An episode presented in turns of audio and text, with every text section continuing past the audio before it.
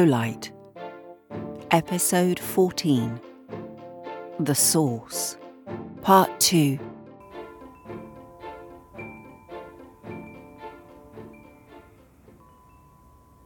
Outside, the Mims wait patiently. Ruby scans the crowd of animals and feels her heartbeat quicken. She's in awe of what's happening here, despite the potential for disaster. Gavin emerges behind her with his eyes half closed, expecting something like the opening scene of Gladiator to be waiting for him, except with furry mammals. People wander out behind them, a little dazed with vacant, staring expressions, as if they're out in the middle of the night in pyjamas, convinced the hoovering needs doing in the park. The Mims sniff at the air as it fills with the scent of. what? Their opponents, their counterparts, annoying cousins. Who can say, really? They seem to register every nuance of their behaviour, though. Fur ruffles and stands on end, claws glint. Teeth are bared, lips licked. Some tense their muscles and look as if they might pounce. And the humans do notice this. Mick, Bethany, the tall man in the wizard hat, they all seem to take umbrage and pull themselves up taller, ready for a fight. Most don't, though, and really, what we have here is more like fans of opposing football teams at a football match standing about. There is the potential for skirmish, but it's hardly like some kind of interspecies battle warming up. Ruby clenches her jaw at the news that she's not getting back up anytime soon. She looks at the unlikely gathering and sees the best and worst outcomes clearly in her quick mind's eye. The bat circles among many other nocturnal beasts of the air. Gavin watches them tensely. Owl is seated on the theatre roof, trying to ignore the monkeys. She doesn't like to mix with the riffraff unless she has to. Why did I move here? He mutters. So you could meet me? Ruby is behind him and turns to wink as she then finds a quiet place to radio into control again. And then Elle appears from nowhere and ambles up to him. Thanks for the computer, she murmurs, almost inaudible. You took your time. I hope you've got a plan. Oh, shit, the computer. It won't be a sec. Don't do any magic until I'm back. He turns and jogs back round the side of the building. Elle senses the situation in the theatre car park. She looks beyond the immediate gathering to the roofs, lamp posts, telephone wires, and trees above her and turns slowly to see the extent of the job she has to do. She appreciates the lack of panic among the neighbours, but notices the notes of worry creeping back into conversations and sees Eric as hands grab his arms asking for a story. Slowly, the volume of chatter rises. The animals are on alert. She looks around for Charity, can only see Ruby who might help. Ruby's eyes connect with hers. She signs off on the radio and walks forward, clearing her throat. Please make your way home as quickly and quietly as you can. Just ignore the animals. More officers are on their way to help ensure your safety. Cat stalks forward. Eric, you're not telling any stories. He's not telling any more stories. Don't you understand what happens when he does? This this is what happens. Cat, please keep your voice down. Ruby tries. oh God, that's the boar. I heard it snort. It's Caden. And because it's Caden, people believe him. Just like last night. Where is it? Please try and keep calm. Ruby is losing them. And from behind the theatre begins a timpani of clangs and bangs and creaks Things collapsing, materials breaching, empty paint cans rolling, is it? It sounds like a bull in it. Well, no, of course it's not a bull. It's a boar in a furniture store. The boar has found itself behind the big Victorian building and has got tangled somehow in the higgledy-piggledy chaos of the precarious wooden lean-to and its collection of bits of old set pieces and backdrops, furniture, props and paint cans, and it's trying to find its way out. Brandon? asks Ruby urgently. Must be in the store at the back. Ruby's heart misses a beat as she remembers Gavin running off towards it a few minutes ago.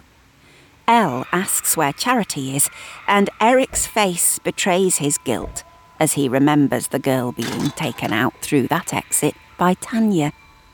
That's one clumsy man, one would be storyteller, and one damaged, weakened woman against one confused, angry pig.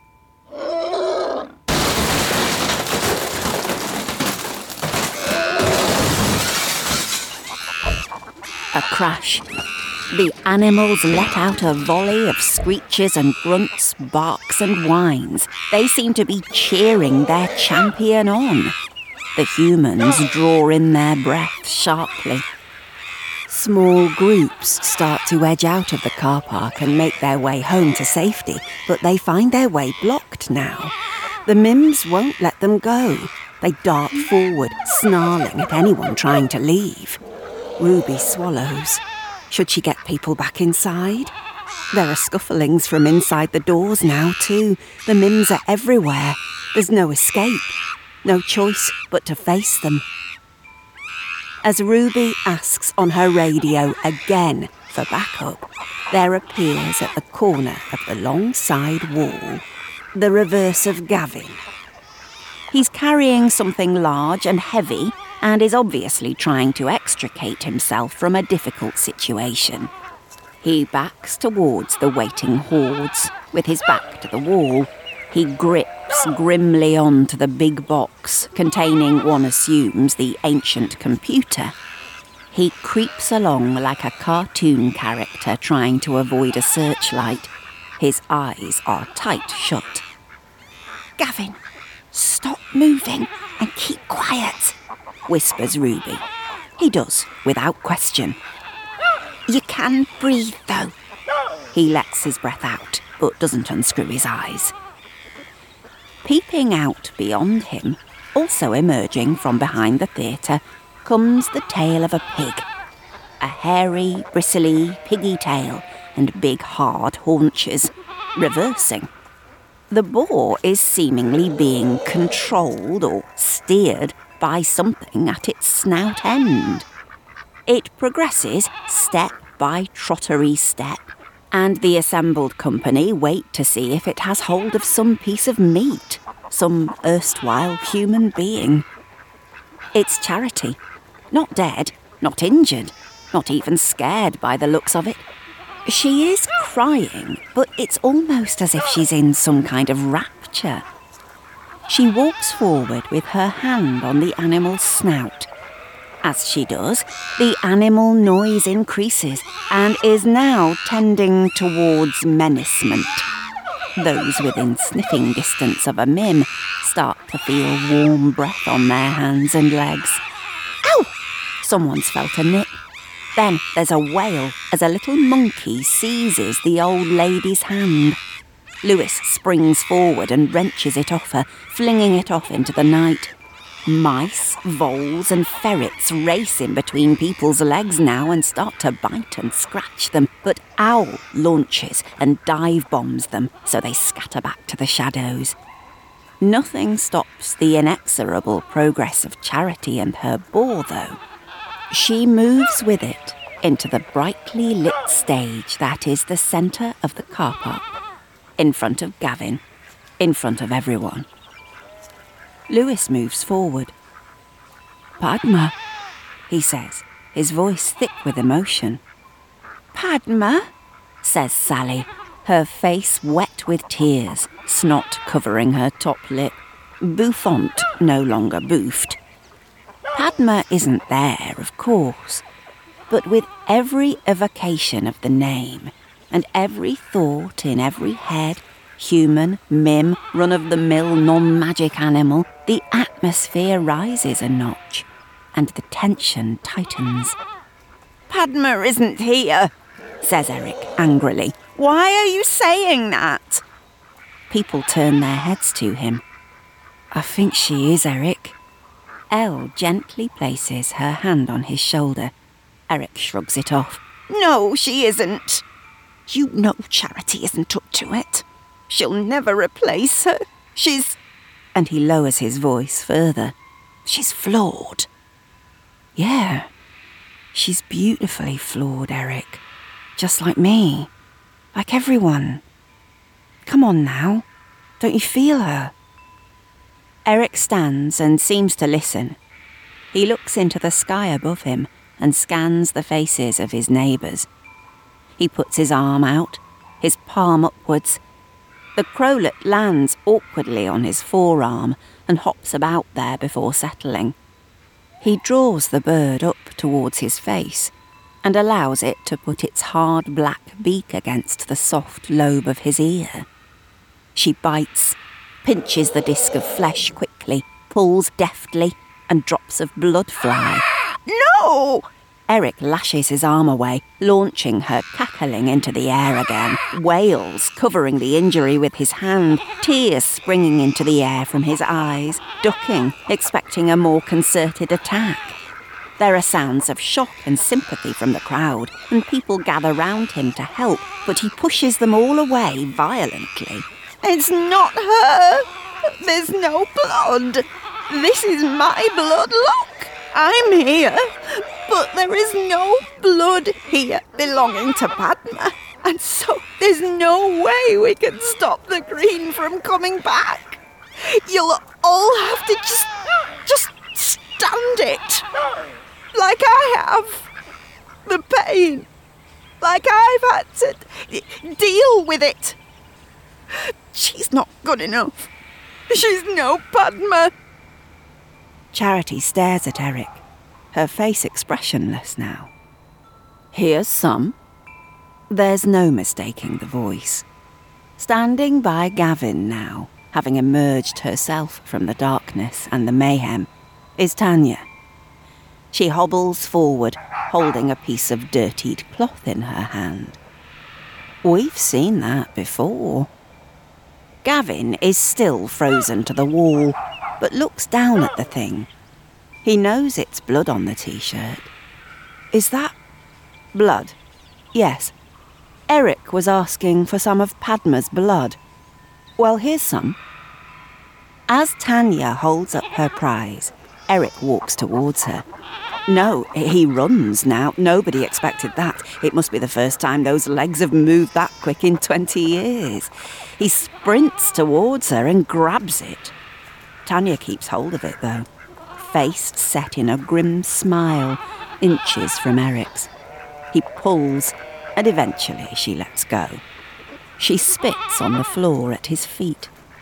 Get back to where you came from, he hisses. Eric's letting his true colours shine this evening, isn't he? Well, some of them. He's a brave man in some respects. I wouldn't go up against Tanya with that look on her face. He stares at her, hard, resolute. Then he sneers at her. He gathers all the entitlement of his family's name and their once unassailable status and sneers at her as if she's dirt beneath his feet. Eric! Gavin is dismayed, ashamed of the old man. Eric is transformed, no more frightened elderly storyteller, beloved of generations of children, it's like he's found a new life force. He gives all of his attention to Charity's t shirt, covered in Padma's dried blood, examines it in detail, rubbing at the blood with his fingers, putting it to his mouth and kissing it, covering his nose and breathing in the last of Padma, tears welling. Eric, if that cloth has Padma's blood on it, it's evidence, and I need Eric almost snarls at her. Quiet! There's unease creeping through the crowd again. Small mammals begin to snarl and moan. The monkeys are skittering over the roof of the theatre for a better look, hanging off the gutters and sliding down drain pipes. Gavin tries to get a better grip on the box. Mr. Bright, this is serious. I know. I bloody know. The boar books its head. Charity keeps her hand on it, but is starting to doubt herself. Told you. You can't hold it, Charity. You don't have the strength. Your mind's damaged. I'm sorry about that. Eric catches himself, shakes his head. Gavin frowns. What? says Charity. The boar rouses itself, sniffs. Charity feels the movement and alarm shows on her face. Charity, can you concentrate on the boar, please? Ruby, are the police on their way? Ruby checks in. Three minutes. Oh. There's a purring sound then. The big black SUV coasts to a stop opposite the gate of the theatre, watchful as a demon. Gavin sees it out of the corner of his eye. A warning starts flashing dully in his mind, slippery and vague, but his attention is fixed on Ruby and keeping hold of the box, which seems to be slowly collapsing in his grip. A bead of sweat tickles his cheek. He feels his grip slipping. Ruby notices and wills him to stay still, but it's inevitable. A small plastic object escapes from a rotten corner of the cardboard container and clatters to the floor. It's a mouse. Gavin laments the loss of an opportunity to pun and squeezes his eyes shut when he sees the animal draw its hoof back across the dusty concrete he braces himself for the impact of 180 pounds of muscle. That's what it did before it charged last night, says Caden shakily, hiding behind his mother. Listen, Charity. Elle calls to her softly. What? Listen. Just listen to this place. Charity takes up the pattern of six in her breathing and does as Elle says. The ball shifts under her hand, but it does seem to calm, and Gavin dares to open one eye. He glances back at Eric, who has dropped the cloth from his face and has turned to stare at the big black car. Tanya's seen it too. She's stepped back into the shadow of the wall. Sally has also noticed the vehicle and has positioned herself out of the eye line of its passengers. Ruby sees the change in Eric's focus and turns to look herself.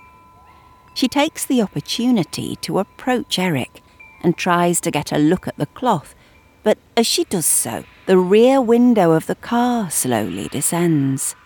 Hello, Eric. Eric has a strange look on his face. Nice to see you again, the man calls. Eric begins to tremble. Sally shrinks. The boar grunts, tosses its head. Eric glances over, but then looks back at the man in the car. He's frozen to the spot. Padma. He looks down at the bloodied t shirt in his hands. Eric, can you give that to me now? He clutches it tightly, drawing it away from her. He looks from Ruby to Gavin to Charity and then back to the man in the car. He slides his eyes to where he knows Tanya is hiding too, drops his head as if in shame. He's thinking what to do. What can he do? He's in a fix, and there's no mistake. No Padma to help him now. His own crowlet has turned against him. His friends can't get him out of it. Looks like he's arriving at the inevitable conclusion. Only one way out. He suddenly holds the blood soaked cloth aloft, faces the boar, and the animals release their voices into the air, screeching and screaming in support. Come on then! Eric, don't!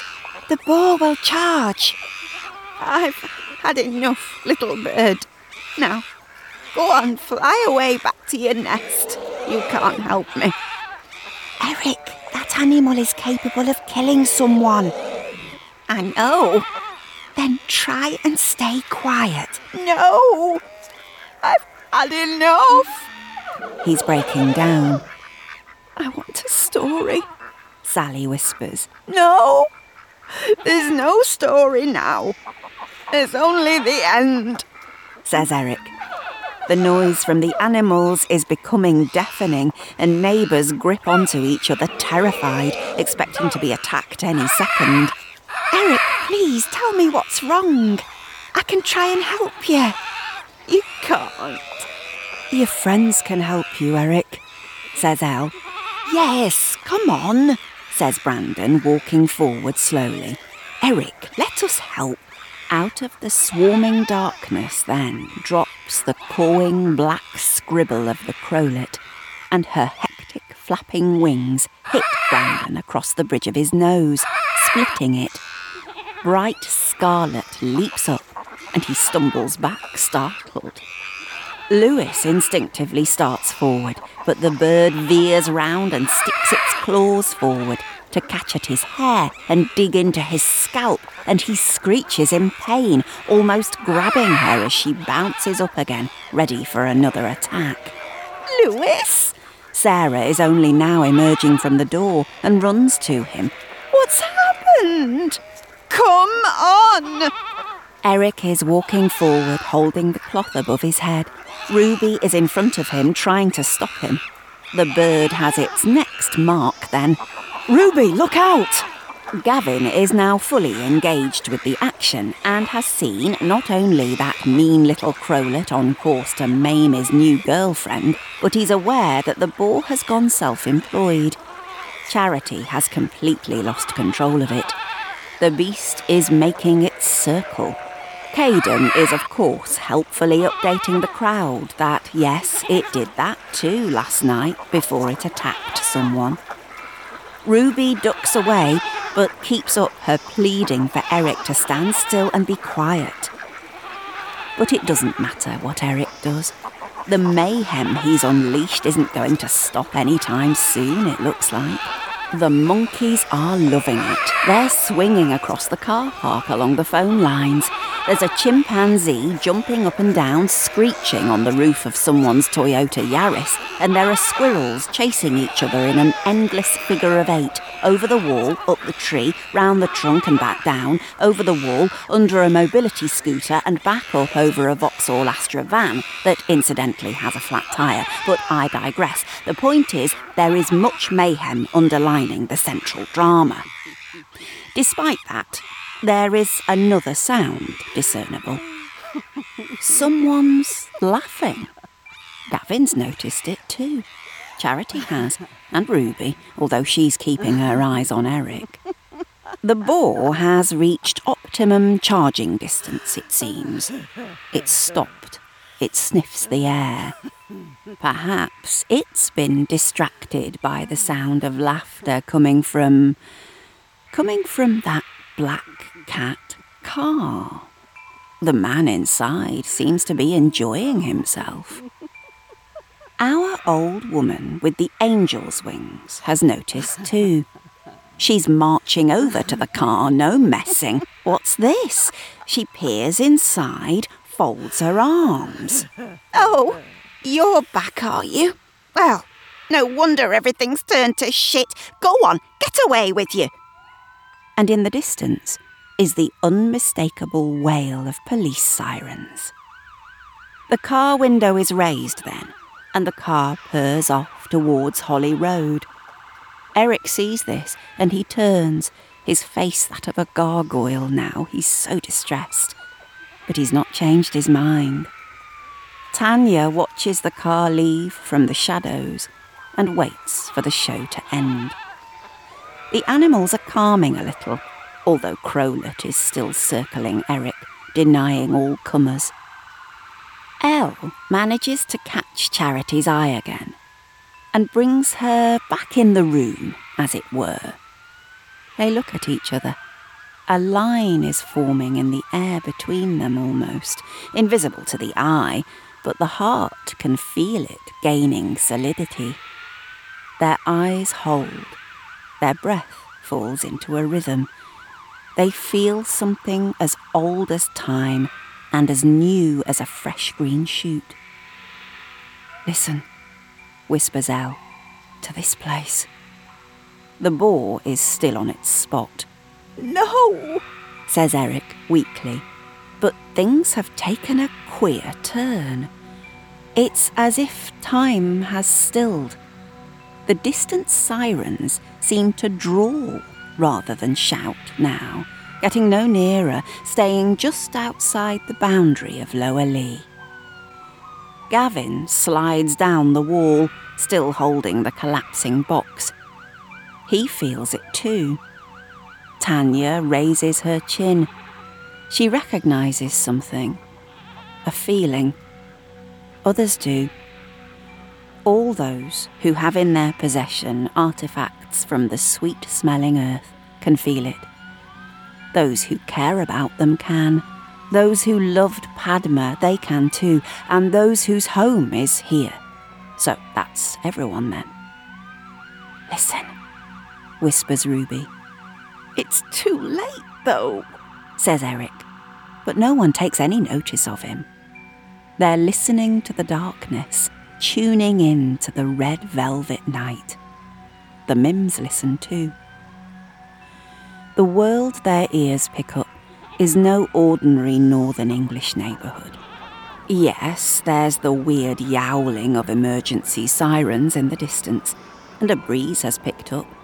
But underneath the occasional quiet snorts and whimpers of the assembled animal contingent, there's the sound of a rainforest. And underneath that, they can hear the plains of Africa and redwood plantations of America, oceans, rivers, lakes. Now there's a feeling of humid swampiness, and at the same time, a note of exposed moorland on high hills down the backbone of Britain. Next, there is a feeling of lush valleys in the summertime and of a woodland glade where travellers rest and meet, where love is sparked and grudges are reignited. Eric listens, amazed. But then, as Charity gently takes back her t shirt from his hands and feels such regret and sadness as she remembers the confusion and shock of the death of Padma three nights ago, there arrives a sense of foreboding on the breeze. The listeners understand that here, in the past and until very recently, humans preyed on others for gain and lied about it. The same place where children played and stories were told. This ugly dissonance that formed in the viscous air earlier this evening within the boundaries of Lower Lee finally makes its way into the conscience of the residents, beasts and beings of the neighbourhood, and they bathe their minds in it. Eric turns pale. He looks down and sees his hands are empty. Elle begins to read from the pile of papers in her hand. Under a fingernail moon, the air sharpens as a shadow figure walks into the valley from the peak. She falters then and looks up. Everyone waits. A story, says Sally. The story, says Eric, chin trembling, eyes fixed on Charity. Charity continues. Descending from the other hillside, white as a ghost, comes another. These two will save each other this bright ordinary night. And Eric, with the sadness of never ending time, completes the little tale. But they will both die for their betrayals. The boar draws its hoof across the dusty cement, snorts and shakes its big bristly head. Eric looks up hopefully, but he knows that that door has now closed. He sniffs, clears his throat, back to his old self again. He glances at Tanya. They hold a look for a moment. people who were betrayed are here now, says Charity. Eric turns to her. There's been love missing since Padma died, says Elle. But we'll find a balance again. Oh, isn't that lovely? Tanya says, almost to herself. Hmm. Oh dear, Eric. Looks like you've lost your role. What's next then, hmm? Slowly rotting away in that crumbling mansion of yours? The crowlet caws, and the atmosphere shifts. An urban ambience creeps back into the soundscape of Lower Lee. Those sirens pick up their rhythm and resume their approach. There is scuttling from the roof, pattering under cars. The old green Volvo that occupies the far corner by the hedge bounces as if some heavy being has just leapt from its bonnet. The boar suddenly sets off, trotting jauntily toward the crowd, and there is a collective intake of breath. People step away in panic. But the animal slows and steps forward hesitantly to Sergeant Farrelly. Florence. She scents him, and he puts his fingers to her snout for her to sniff, strokes her head. Oh, yes. Such a lovely time you had with Florence, eh, Alex? Mm. Eric looks round to Tanya defiantly, glances around at his friends and neighbours, stares again at Charity, and without meeting Elle's eye, he clicks his finger to the crowlet and shuffles away.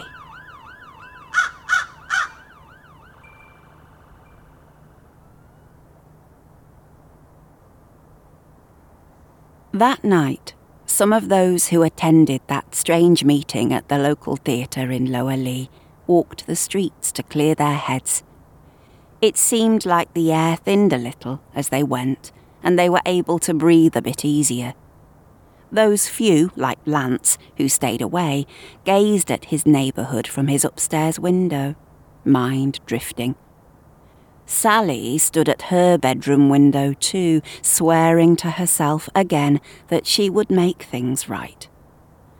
And Tanya, who was not herself, who you might almost say had been hiding in the theatre, blending into the crowd, hoping for the best as she worried that set of old car keys in her pocket. When she arrived home, accompanied by Officer Hussein and flanked by Gavin and his big taped up box, she stopped as she was about to put her key into her front door lock as she heard the whoosh of a Panther car as it approached her house. Turning in an impressive circle, it ejected the man onto Tanya's driveway, so another stage was set under Tanya's security lights and the hush of the cooling night. Tanya, I hope you're feeling better. I've been looking for you.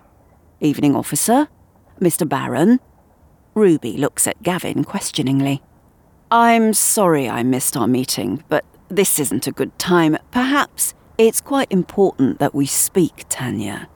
You know that. I'm sure Miss Lawton Jones can get in touch in the morning. Mr. Uh, she's injured, as you can see. Oh, she's tough as old boots, our Tanya.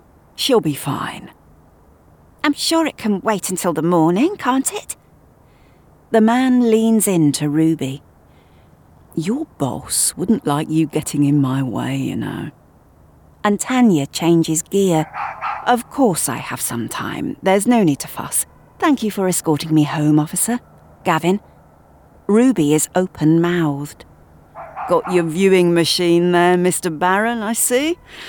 Oh, not long now. What? Tanya climbs into the car. She looks at the pair stood on her driveway and silences them with a smile. The man walks to his car and puts a hand up in salute as he goes. See you soon. With minds whirring then, Ruby and Gavin followed in the wake of the vehicle. Gavin took his big box home, and Ruby went off to finish the last minutes of her shift, walking the streets of Lower Leigh, on the lookout for Mims. She stopped outside Padma's house and looked up into the bedroom window, dark now with absence. She felt someone's eyes on her and turned. Lewis was at his front gate, staring at her oddly. You have a look of Padma. She smiled. Do I? He nodded. Then they both heard the chiming, very faintly. Do you think the uh, trouble has abated? I don't know. We'll have to see what the daylight brings. Best stay inside tonight now and get some antiseptic on those cuts.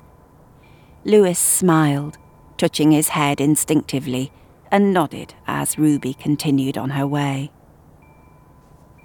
She walked down Hawthorne and, with a glance over her shoulder, ducked into Rowan Drive and then the entrance to the community garden, onwards along the track, and she stood again, like she had the night before, in the middle of the common land.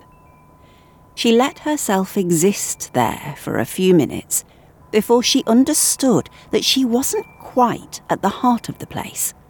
So she walked on, following her instinct. Arriving at Eric's back gate, police tape fluttering in the breeze, she looked up and saw the light on in Eric's lantern room.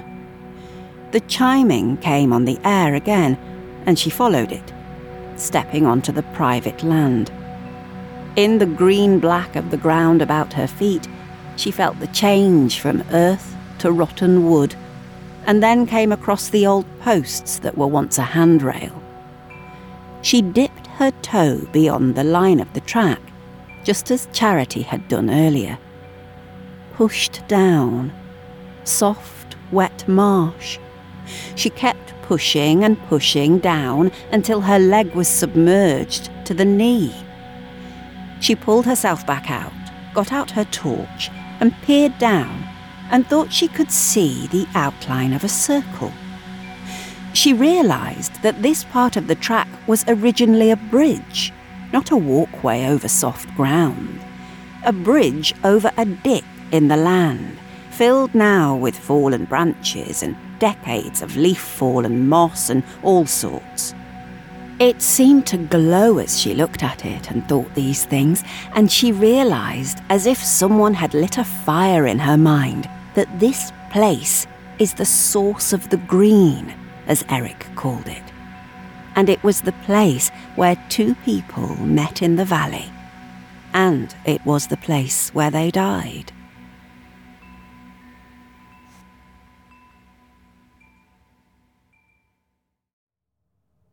Gavin took the decrepit old computer into his office and was firing it up to see if it still worked when there was a knock at the door. Shirley. I've taken Eric home. Can I come in? Course. Historical IT, eh? You do lead an exciting life, Gavin. It's the floppy disks. Right. They were. I don't need to know. OK. I just wanted to get this over with, Kevin, if that's all right. I think it's for the best. You and me, not. Uh, I know I, I think I need to get some help. Come here. It's all right. I'm all right. When I feel a bit better, I might be able to. Um, I know I'm too late for us. I hope that you and Ruby. You know. Although I should make your life hell, obviously. But actually, I hope we can be friends. And that might be better. The computer suddenly judders into life. Blimey, it works. Gavin, please. Sorry, Shirl. Sorry. Of course we're friends. Always. Okay.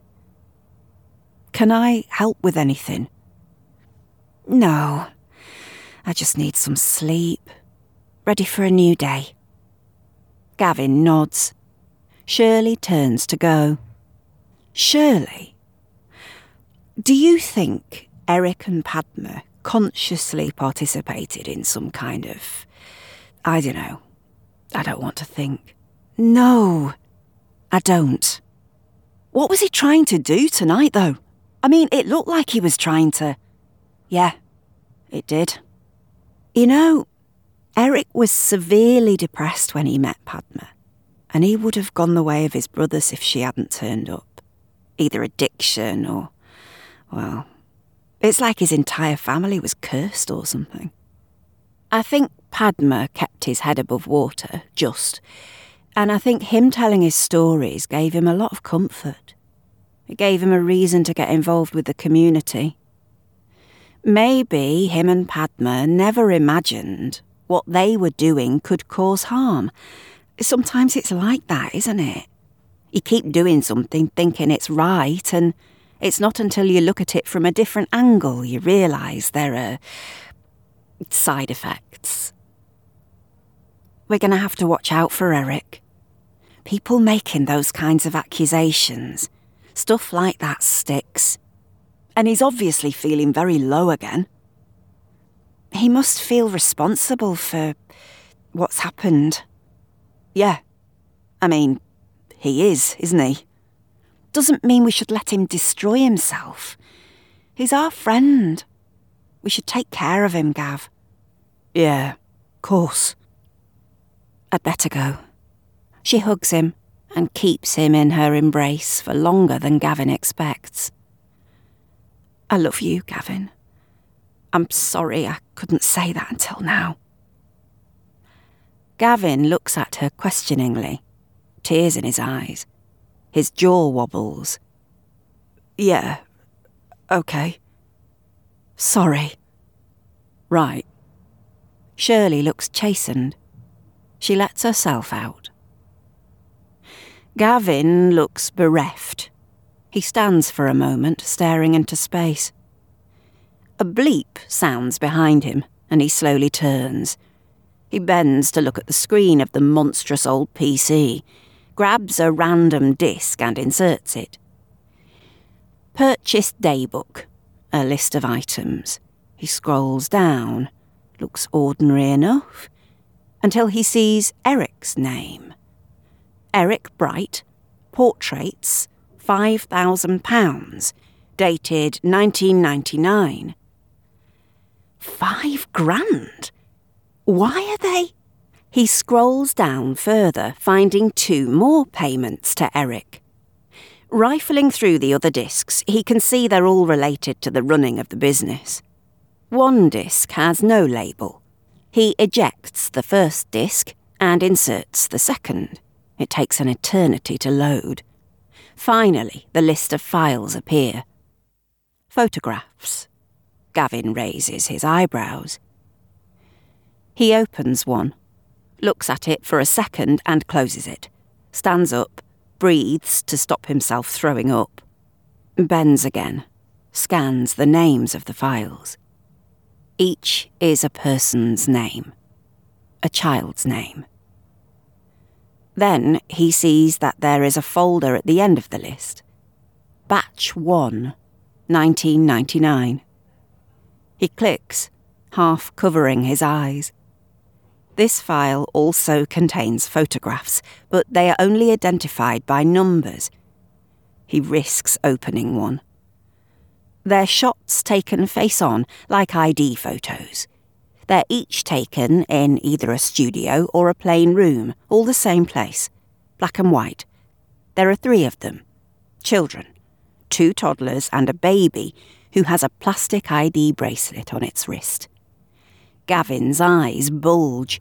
He runs to the kitchen, scrabbles among the objects left on the side from last night's theorising, finds the little plastic bracelet, peers at it.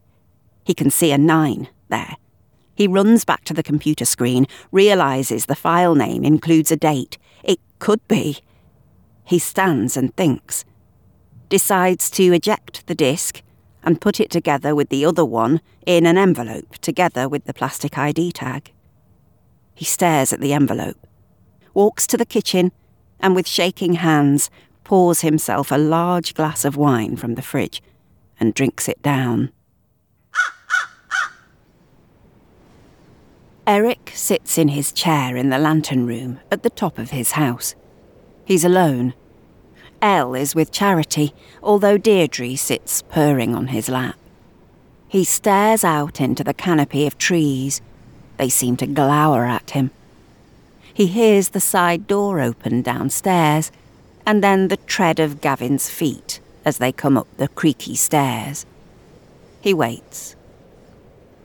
Come in, lad. Gavin walks round the room and perches on the windowsill in front of Eric. He pulls the envelope out of his pocket and opens it. He pulls out the ID tag. There's this. There's a record of payments. There are photographs of two children and a baby. And the baby is wearing this ID bracelet. They are in a file full of photographs, which were obviously taken and distributed to men for money. For, yes, all right, Gavin, I, I see what you're saying. So you were involved in a. No. Don't lie, Eric. I wasn't. Eric. They're not real. You're saying you made Mims for. Eric can't look at Gavin. I had no choice. Where are they? Is one of them Henry? What? No, no. They, they're gone now. Are they? Because none of the others are. They're all wandering the streets and gardens of Lower Lee digging stuff up. I. I sent them back.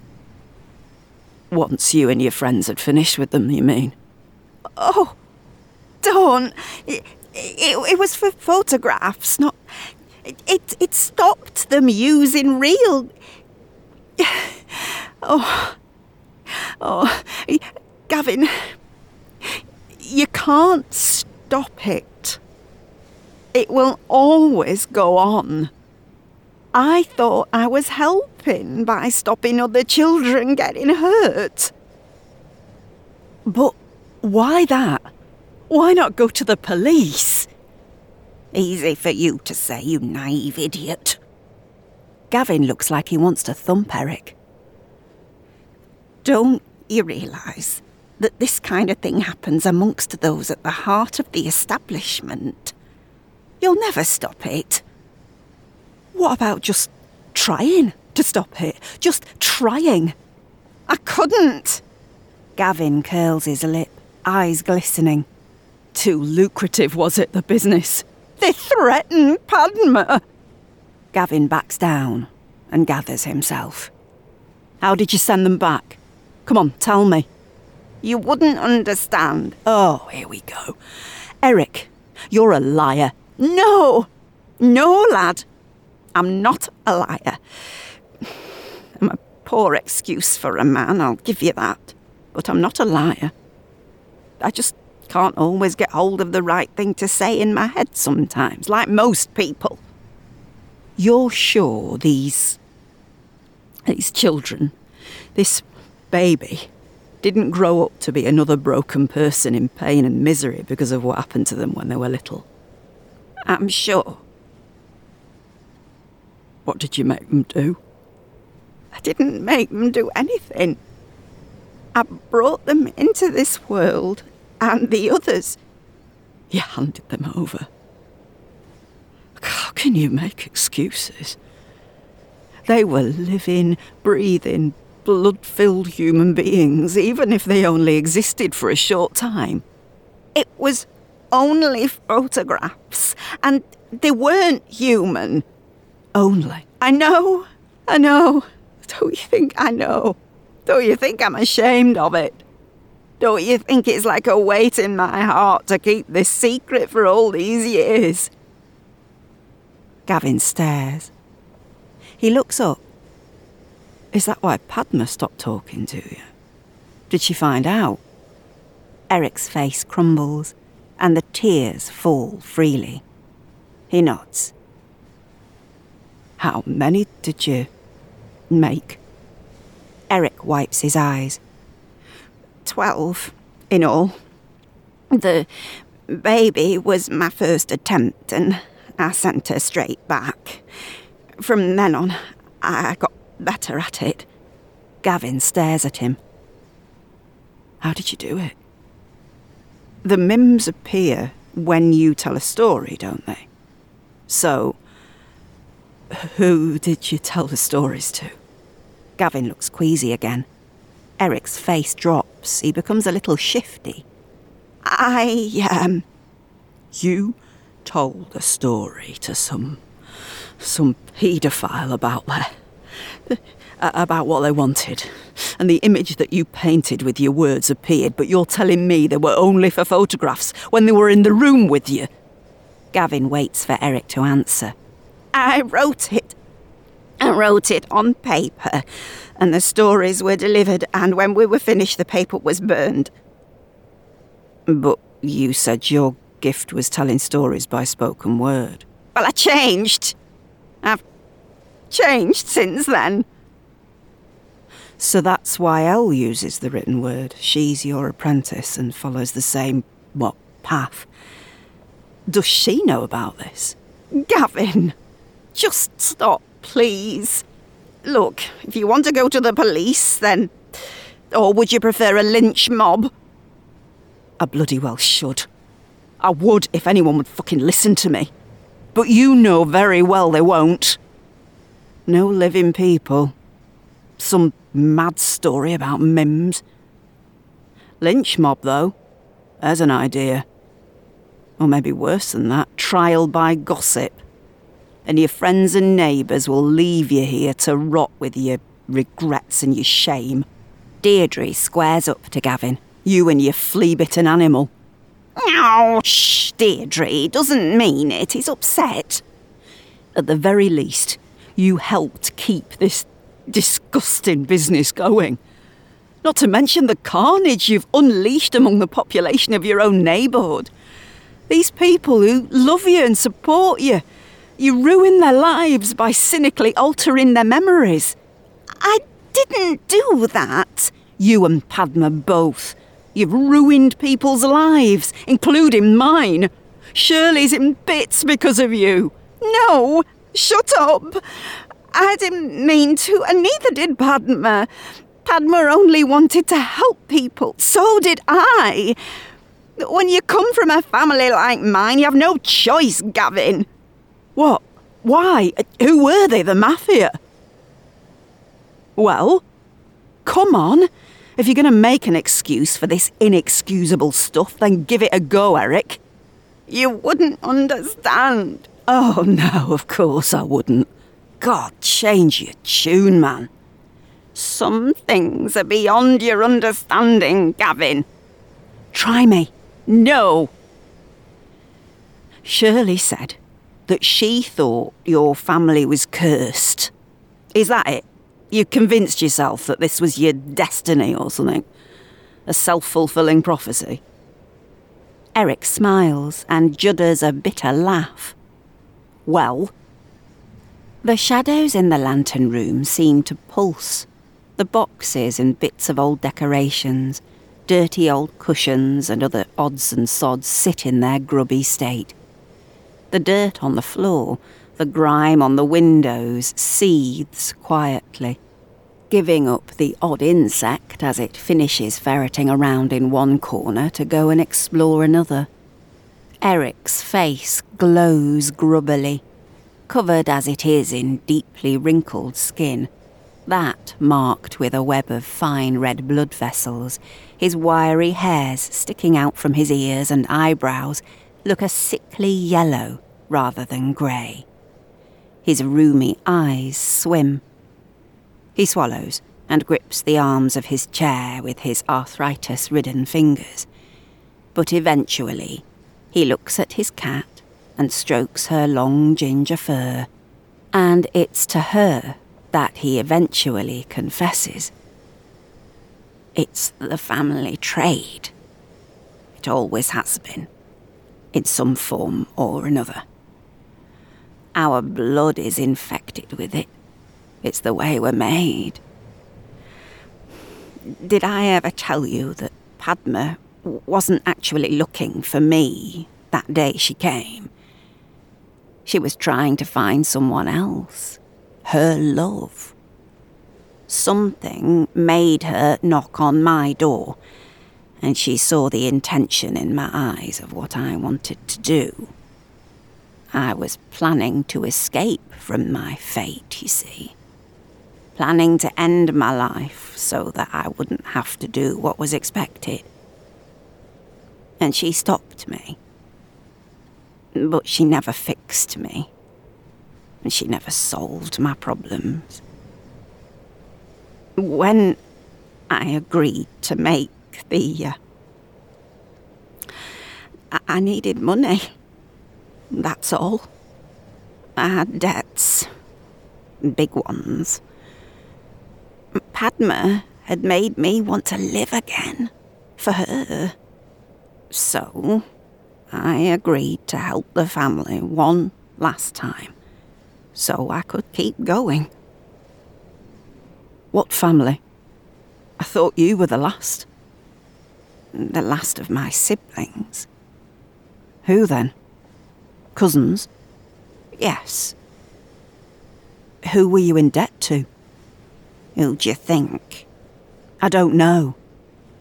Oh, I'm tired. Gavin, will you go now, please? The photographer was involved, obviously, so who else? Tanya's husband. Is Charity right about that? Lance? No, not Lance. Yes, Tony was a part of it. Uh, and of course, Brian was, although they're both dead now. Anyway, they're nothing. You wouldn't stop it if you stopped either of them anyway.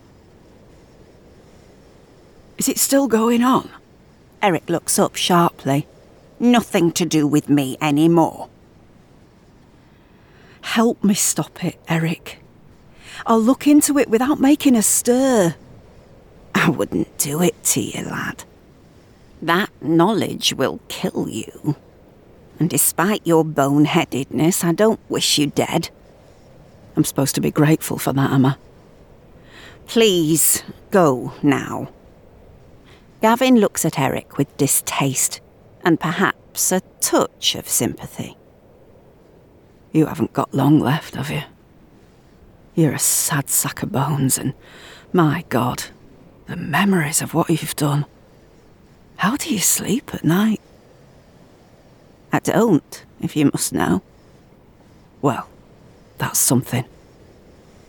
Gavin looks around himself at the degradation of the place they're sitting in.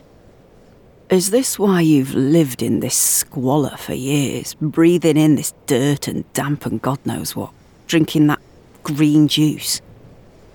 Because of the shame of this? Maybe I just don't like doing the dusting. oh. oh. You refuse to do anything to bring these people to justice. I can't. You'll be dead soon. What have you got to lose? You were going to kill yourself 40 years ago. In fact, you were trying to do it tonight, weren't you? You coward. I'm sorry, I shouldn't have said that. Oh, pathetic.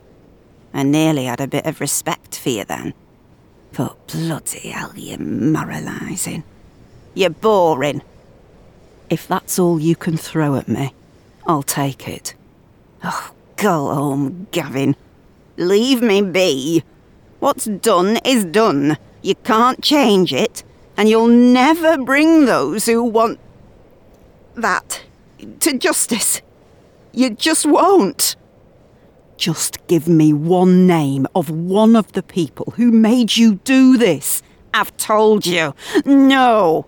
If you don't, I'm going to tell people about you, Eric. No, you won't. You won't do that. People will remember what that guy, what was his name? Simon, what he said tonight. Things like that can develop. Like I said, trial by gossip. Eric shakes his head. You? Get out of my house! Walking in here. I didn't invite you. I should call the police. Go on, out. Get out. Gavin looks at Eric in disgust and leaves, stamping down the stairs, with Eric following him. Deirdre hisses through the balustrade at him.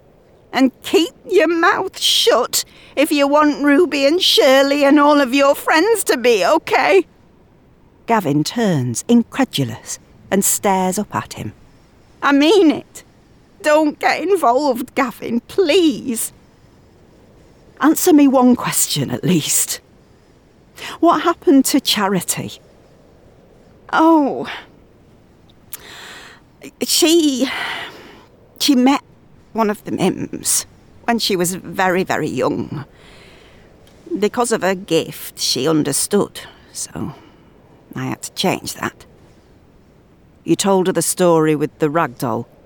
You persuaded her that the rag doll was really who she'd met. Eric nods. Nothing happened to her. No one touched her. Lance would never have let anyone near her. So, she's a witness? Gavin smiles slightly and raises his eyebrows, but before Eric can say anything else, he wrenches the front door open. Eric manages to make it to the ground floor as Gavin disappears up the street, leaving the door banging open in the wind. Eric wipes his tear stained cheeks roughly with the back of his dirty, moth eaten sleeve and steps heavily down onto the front path. He looks around at his disaster of a garden, the crumbling edifice of Lightwood Hall. He sniffs and shuffles off round the side, pushing the twiggy mayhem aside to get into the room under the terrace, guest quarters of the boar, storeroom for the bottles of green and gold liquid. He steps inside, pulls on the light cord. Everything is as usual. He takes a bottle from the rack and takes a swig from it, calms his breathing down. Well, it's just us now. Best get used to it. And he peers into the darkness further in, under the house. There's movement there. Small figures resolve themselves from the dusty shadows. They walk towards him, holding hands. He smiles and stretches his hand out. Come on, then. Is everyone here? Story time?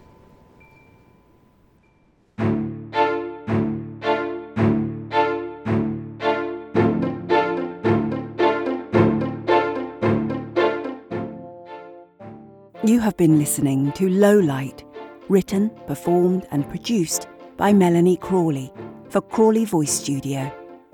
Find out more at crawleyvoicestudio.com. Thank you for listening.